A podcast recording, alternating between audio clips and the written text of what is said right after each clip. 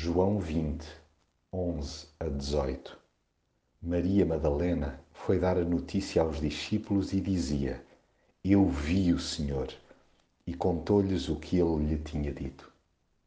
Às vezes estamos tão amargurados com a perspectiva que temos do presente que não enxergamos a companhia de Jesus.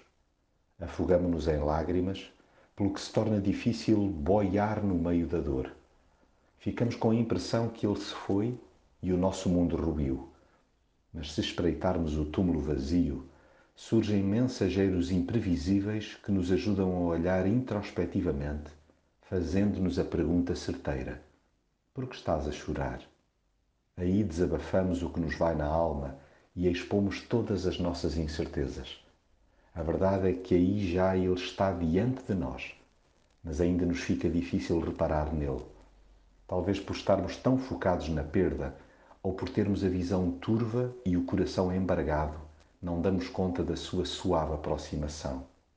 Ele bem tenta que nos apercebamos que está mesmo à nossa frente e que é escusado procurarmos mais, mas só quando nos chama pelo nome é que caímos em nós. Que bom é ouvi-lo e poder chamá-lo de Mestre.